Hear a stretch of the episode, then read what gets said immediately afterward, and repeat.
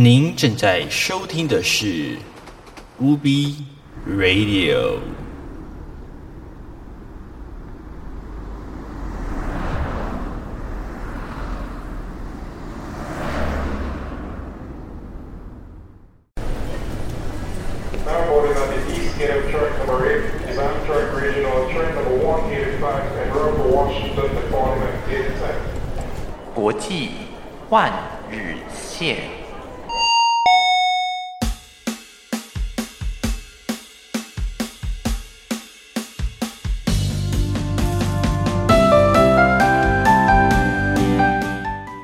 欢迎您加入这个礼拜六月二十六号的国际换日线，我是海螺。这个礼拜准备的话题哦，因为上礼拜停播，所以我呢我们准备了比较多的项目要跟大家来分享，希望你这个礼拜可以听得饱饱的。好，首先第一则的消息呢，嗯，你是否曾经有想过啊，诶，要去国外？这个不管是上班啦、打工啦，你是学生或者是老师，或者是你是呃一般的从业人员，你都会觉得是不是国外像是这个欧美的薪水啊就比较高，对不对？甚至呢，有些朋友、哦、都会理想的说，去国外干脆就是直接定居下来哦，那种生活品质会比较好一些。不过，嗯，低薪的问题围绕在我们身边的同时，其实呃，国外也笼罩在这一个低气压里面哦。今天呢，我们把这个 focus on 在英国上面呢。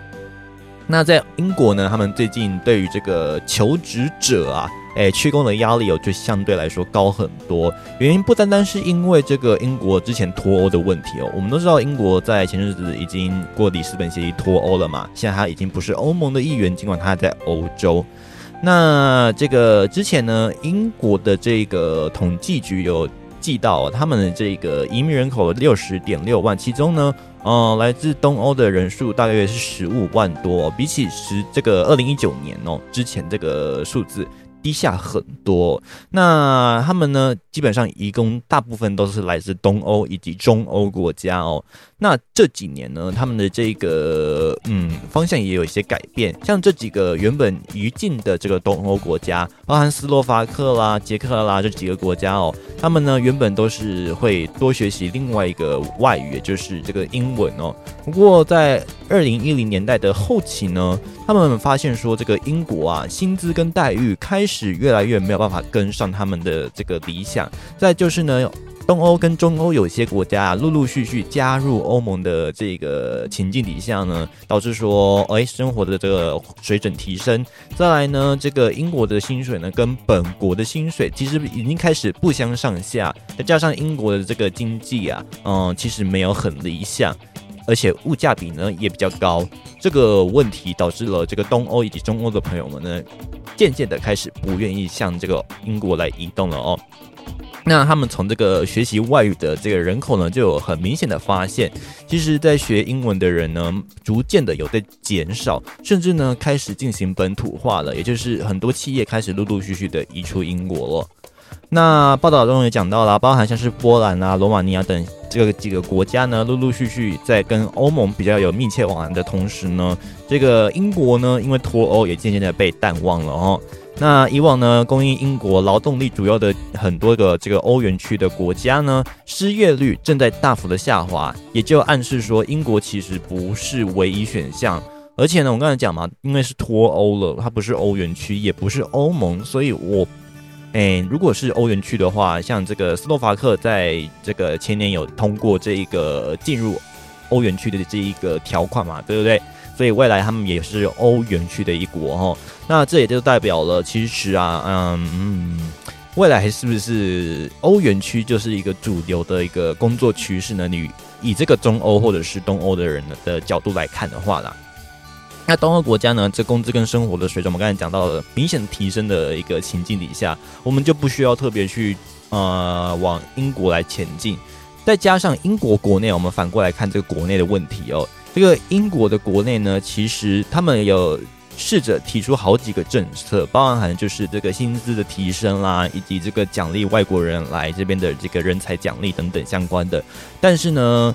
在这个、包含像是特拉斯政府以及现在的这个苏纳克的这个政府底下呢，即使推行这样的一个相关政策，其实人口也没有大幅的提升，反而还持续衰退，所以显现这个英国的这个力道，即使政府呢努力的想要加强，也无力挽回这样的一个颓势了哈。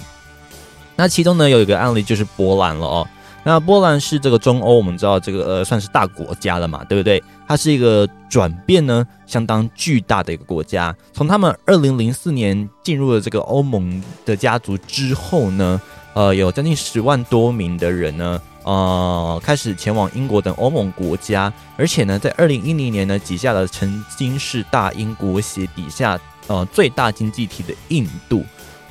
哦，这个人口移入量啊，成为了这个英国的首这个第一名啊。但是呢，现在因为这个新冠的疫情，再加上这个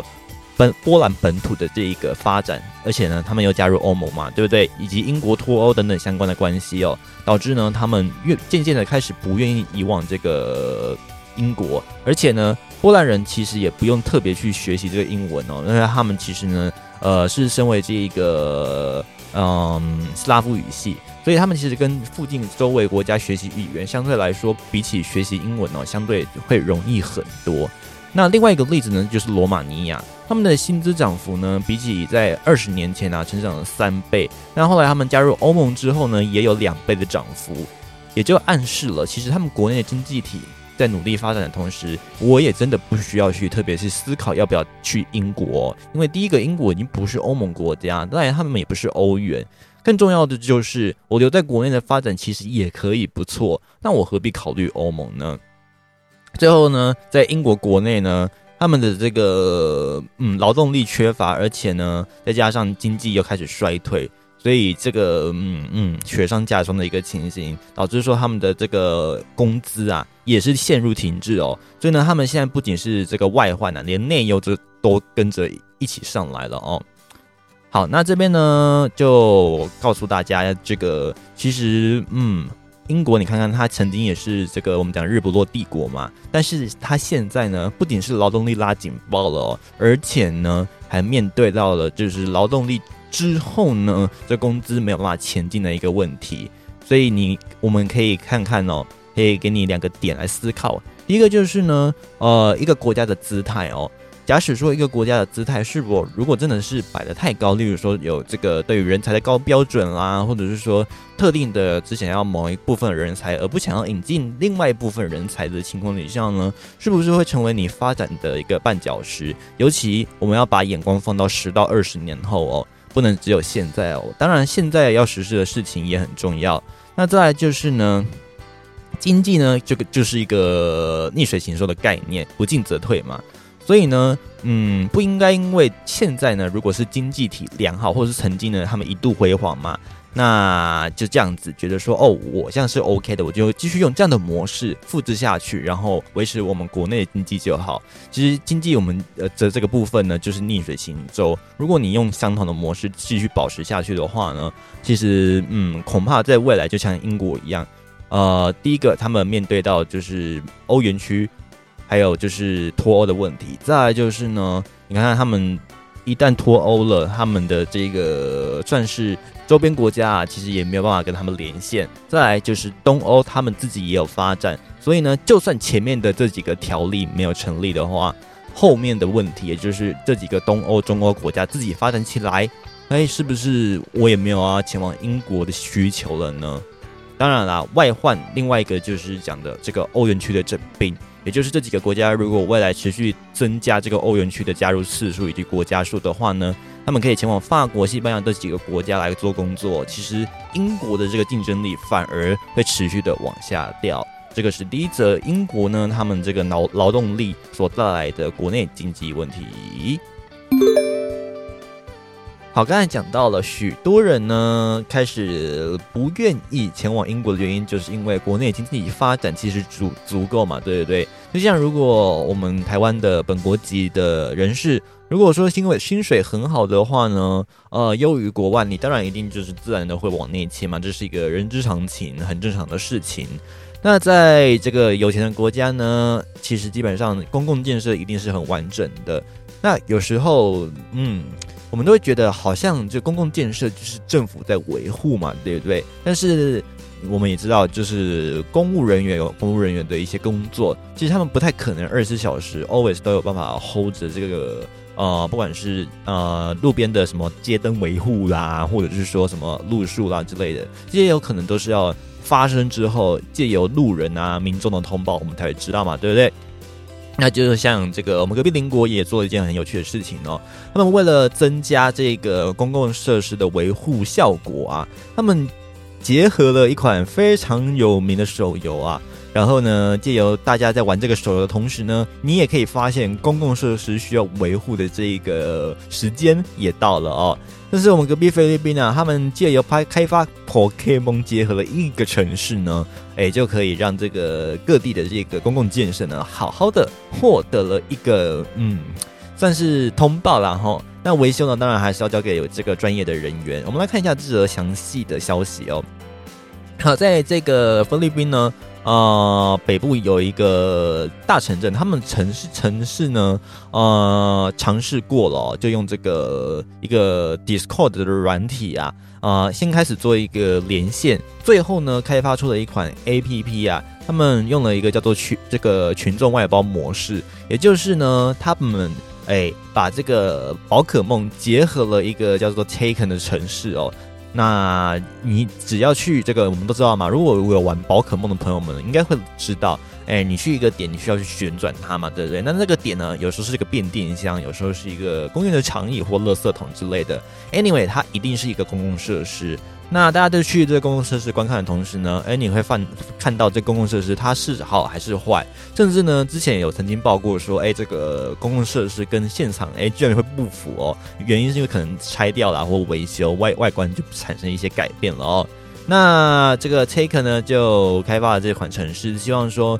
哦，民众在借由这个玩 Pokemon 的同时呢，绑上这一块城市，呃，这城市是安全的哦，这个可以经过确认的。当你绑块绑上了这一块城市之后呢，一同来回报说哦，哪一些设施是 OK 的，哪一些设施是这个有问题需要做维修的，那有哪一些呃有待观察。那借由收集这些资料呢，它可以跟政府做一个联系。那整理出一个资料库哦，那不要说资料库好了，我们说一个资料包就可以了。简单来说，就是即时呢，我们把它这个嗯，把玩家收集到的资料哦，那他们就是拍下这些东西的照照片之后哦，说哦，这个东西好像怎么样怎么样，例如说变电箱可能锈蚀啦，或者是说呃，这个街灯呢，其实已经断掉了，但是都没有人知道，已经倒地了。OK，它可能有很多种各式各样的现象。总之呢，它就是坏掉，或者是不符合它应该现在有的一个情景。那借由这个 Taken 的城市回报，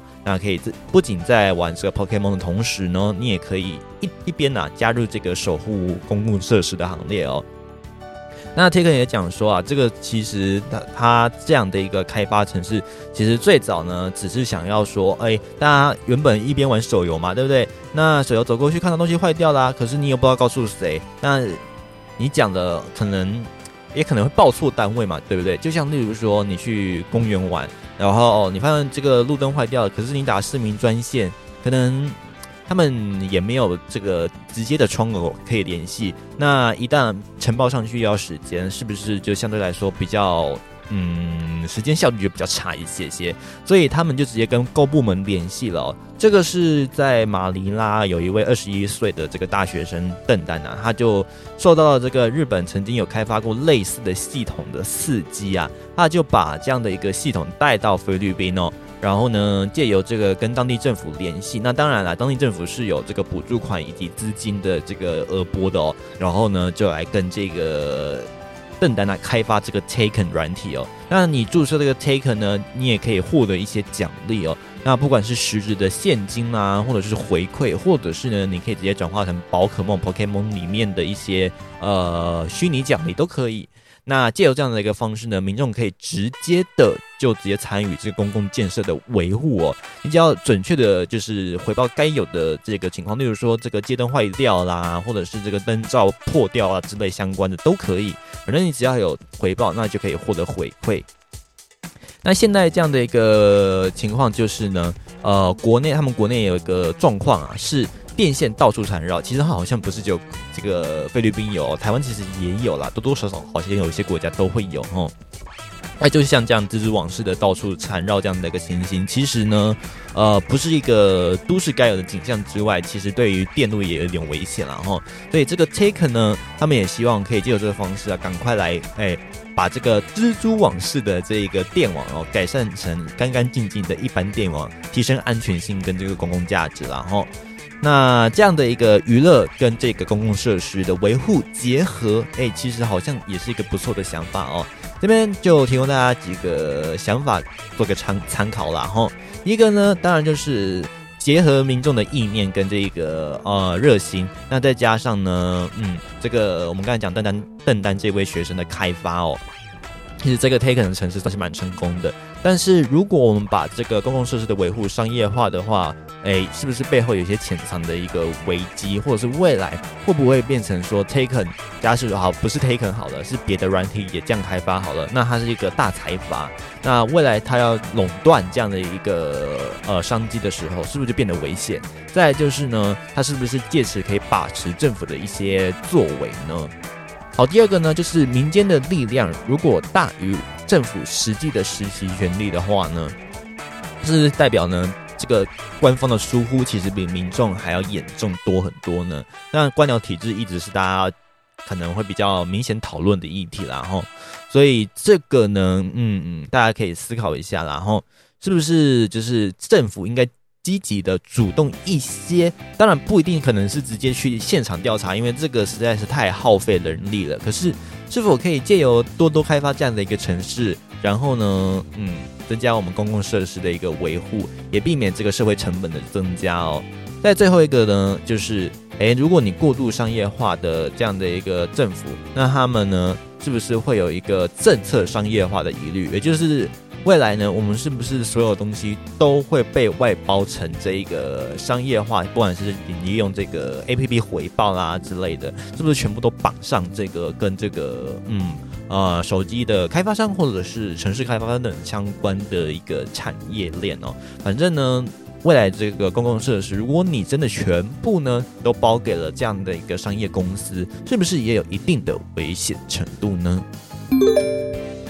好，建设公共设施要靠政府，不过买房子就要靠自己嘛，对不对？所以呢，嗯，每个人呢，大概大概啦，应该都会有听过说，未来的这个不管是目标啦，或者是人生的一个指向，都会有一个。买房子这件事情的出现哦，不过呢，在台湾啊，你要买房子其实很难。不过你在国外买房子也没有比较容易哦。接下来这一则消息，也许年轻一辈的朋友们可能就会相对来说，呃，有感很多很多哦。好，这是在加拿大哦，他们呢，嗯，要买房子嘛，对不对？那买房子绝对不是一笔小资金。不过呢，以前呢，他们这个买房子呢，都是想说自己先背头期款，然后再慢慢还贷款。但是呢，这个年头不一样了哦，现在呢是先住家里，接着呢再跟父母借钱，所以呢就形成了一个叫做父母银行借钱买房子的一个 情况啦哦。那其实呢，嗯，为什么家人可以如此的可靠？我们就来看一下详细到底发生什么事情了。哦，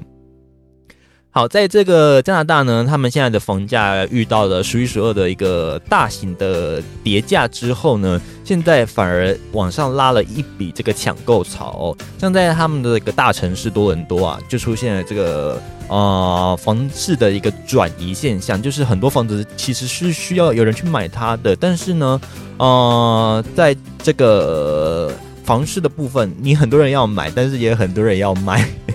这是个很神奇的现象啦。哦，那他们现在房市交易热络的同时，当然在隔壁的温哥华也是一样，很多人想要抢着买房子，但是你想想看哦，这个很多人要买房子的同时，你以为他们是钱很多吗？事实上不是哦，这个是他们的一个习惯性哦，就是他们的这个认知上，就是呃，年轻独立自己成家立业之后呢，都要自己拥有一栋或者是一间房子，然后起码有个自己的一个 key 给处。不要都老是靠这个家人。但是呢，有个问题是，呃，他们在买新房子，你想想看，刚才交易这么热络，你看有买有人卖，马有人卖又马有人马上这样买进去，最后就有个很诡异的点，就是奇怪的，他们的钱真的有这么多吗？好，这个有这个经济学家去调查哦。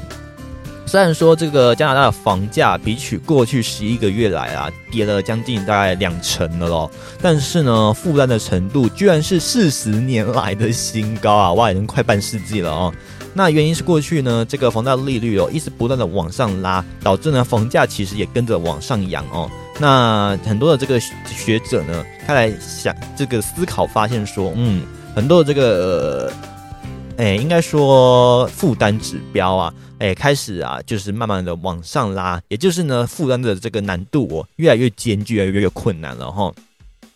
那这个问题呢，就会反映到后来的年轻人身上，所以这一代的年轻人，他们想买房子呢，只好以钱买房啊。那他们这个钱呢，要从哪里来？很简单哦，就是跟父母借。所以呢，这个财富转移就很很好笑了哦。那财富转移呢，如果很多朋友们不知道的话呢，会以为只有钱财的部分哦。但事实上呢，财富转移是包含财产的部分，也就是像是不动产的这种房子、土地啦之类的，还有就是这个动产、动产类的，包含像车子啦，还有机车啦之类相关的，这些都是财产哦。所以财富转移其实包含这些项目在里面了哈。然后呢，我们来看一下哦，就是呢，在这样的一个问题，就是财富转移，其实基本上，呃，大部分都是从爸妈那边来的，也就是呢，他们在购买新房子的时候，都是爸妈帮他们筹钱出来的哦，或者是呢，有些是爸妈的老本啊，这还蛮奇怪的哦。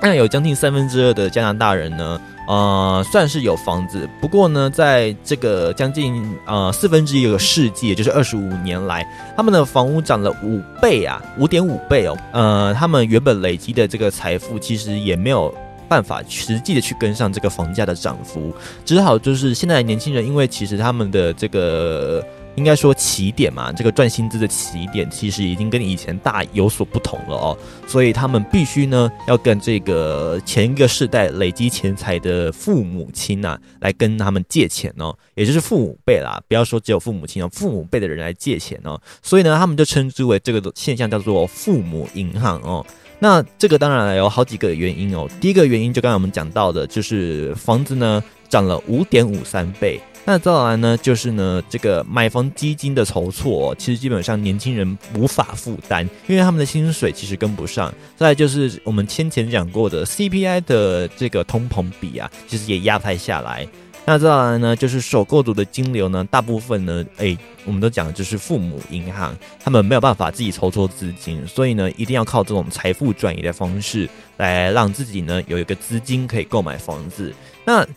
接下来，他们买下这间房子的时候，有趣的事情就来了。这间新的房子呢，其实事实上呢是由父母的钱留下来去买的，也就是呢，其实是由旧房买新房的。那他们造就了就是两个两大特别的现象。第一个就是这间的房子的持有人有时候算是挂名在自己身上，但事实上的这个资金是父母的，而且呢还滋生了一个社会现象，就是有些孩子不愿意还钱，导致父母跟小孩撕破脸，对簿公堂哦。那当然，这都不大乐见的。那另外一种呢，就是啊，这个呃房子呢，最后啊。哎，居然完全的就没有任何的改变。最后，小孩子把这个他们贷款的房子给卖掉，回到老家去住，继承了这个呃，因为父母就是往生离开这个世界了，所以他们就继承原本的房子，或者是倒过来把原本的房子给卖掉，最后呢，去呃还剩下这个新房子的钱哦。这个都是他们现在遇到的一个现象。那他们的买房指标啊，其实真的是越来越恐怖了哈，尤其是到了这个二三年。左右呢，已经是超级高点了哦。好，那他们的精准房价呢，在这个四月上旬呢，也有上涨一点六趴哦。那其实就是跟这个呃通膨还有就是利率这些都是有一些关系的。那他们就在讲另外一个问题，有没有发现这里面有一个盲点？那如果假使他是单亲家庭，或者是不是父母辈，而是隔代教养，或者是。不是没有任何父母，像孤儿啦之类的，他们没有房产，或者是父母没有资金，他们要怎么样去购买房子呢？对不对？这个是一个很大的疑问跟询问，因为他们并没有实际的原始资金，也就是呢，他们的买入财哦，这个就让他们买房子其实难上加难。所以，这个父母银行在加国，也就是加拿大呈现的一个现象，也导致了其实没有父母辈的人，或者是父母辈没有这么多资产的人，也面对了买房的一个新的挑战。好，那这边有几个点给大家思考。第一个就是呢，呃，我们的财产标准啊，复制到隔代，也就是往下一代来传承的时候，是不是会导致呃，我们的财产维持是在呃现状，没有滚动，也就是这个垂直流动的现象变差了，甚至是恶化哦，我们的这个民间呐 M 型化的情形更加的严重。这个原本是中产阶级的人越来越穷，那或者是说未来有没有什么改善的机会呢？再第二个就是我们刚刚讲到升息的关系导致呢，呃，房贷利率往上升，所以房价往上走。那如果升息结束了，你的房贷噩梦会结束吗？这个应该很明显，答案呼之欲出了哈。再第三个哦，如果我们把刚才的这个财富复制啊，一直连续的这样，哎，给它延续下去的话，再加上这个大家知道的少子化变因。也就是，如果我们的未来的小孩越来越少，越来越少，越来越小，那这些这个房子未来会留给谁？还有就是呢，社会正义的问题。OK，我们讲求公平嘛，对不对？那没有父母，或者是说孤儿啦，或者是父母辈没有钱的小孩，他们没有办法买房子啊，对不对？那前面这些房子，他们又不可能直接去继承，说哦，呃，因为这个房子没有人继承，我就把它丢给这个呃父母辈没钱买房子的小孩，当然不能这样子嘛，对不对？所以就导致了这个。房子就空在那边呢，是不是就变成了这个？要么不是变成有钱人的玩具，不然就是变成政府持有这些东西。那政府有办法有效的运用呢？还是说这些财产的流向，他们应该流去哪里？最后一个就是无法拥有继承机会的这些人，他们要怎么样？哎，去面对没有父母银行的情境呢？OK，这恐怕就是穷者恒穷的一个很大的问题。好，这一点就提供大家做参考，相信大家应该也会比较有感哦。好，刚才讲到买房子嘛，对不对？大家都想要空间自由、买房自由，但是呢，就是手上没有钱。但是呢，有时候你手上有钱，却也买不到自由。好，这个是在大马地区哦。他们呢，这个 Swatch 就是这间手表公司，他们发表了彩虹手表，哦，结果呢，哎。居然遭到马来西亚官方哦，哎，有这个禁止的一个情况哦。不过呢，因为本片涉及有一些同志，还有一些彩虹相关的政治议题，所以呢，我们不会提供任何的观点哦，仅做这个消息提供给大家做一个参考。那 Swatch 集团呢，在马来西亚的门市呢，曾经啊，就因为这个贩售同志交为主题的彩虹手表，呃，多次呢遭到这个马来西亚当局哦没收表款啊，而且是直接没入哦。那这样的一个举动呢，让这个瑞士表商 Swatch 感到非常的不高兴，而且呢，希望说这个政府可不可以就是稍微节制一些，因为这真的是就是你一卖我就是我就没收这样子，他干脆就是问说政府干脆把这个天边的彩虹也一起回收算了。好，那 Swatch 呢，先前呢在大马地区五月的时候在大马地区啊。发表了一整系列的这个 Private Collection，那中文翻译叫做“同志骄傲系列”哦。那为了呈现彩虹的一个款式，所以他们发表了六种六种颜色哦。那表带呢都附带有彩虹的色彩。不过大马的内政部官员呢，在这个他们的国家购物中心里面呢，收集了将近上百只到上千只的手表。那原因就是因为认为这个表呢。嗯，是违法的哦。那让这个 Swatch 呢也发声明啊，来反抨击这个政府的作为哦。那他们的执行长就骂说啊，这个大马政府啊，呃，用这个把这个彩虹的这个色调表达和平的这一个意念没收，等同于是没收了这样的一个嗯人民的概念自由。他并且说，这个手表并没有任何的政治意涵哦，只是表达一个概念上的自由而已。而且，甚至呢，速度直问当局说：“你干脆要不要连这个天边的彩虹啊，每天都会出现嘛，对不对？那你不想要彩虹，那你把彩虹也一起没收。只要有看到这个彩虹的人呢，全部都要做财阀哦。”好，那当然了，回到这个现阶段的层面。就是因为马来西亚的这个政体的关系哦，马来西亚呢，他们就是基本的回教穆斯林国家，所以呢，对于这个他们现在是保守党在把持政治的一个形势底下呢，这样的一个同有关同志的彩虹形象，当然也对于这个 Swatch 让他们有一些比较吃亏的点了哦。那甚至呢。有很多个国家哦，发现了这个大马有这样的一个举动，也对于这样的一个行为表达是不支持，甚至是反对的哦。好，那澳洲就有学者表示说啊，呃，非常明显哦，这个突袭行动，他们是用这个突袭的方式哦，把这个头手表全数给没收了哦。那突袭行动是表示当时当局啊是想要以这个政治谋略的方式哦，把这个彩虹的这个概念给谋这个抹杀掉啊。那这也是对于这个保守政治巩固的一环。那再来啊，就是呢，要展现当局还有反政变联盟这这个挺伊斯兰的这件事情啊，也就是整个大麻其实还是以这个回教作为主要的宗教以及政治合为一体的概念的一个国家哈。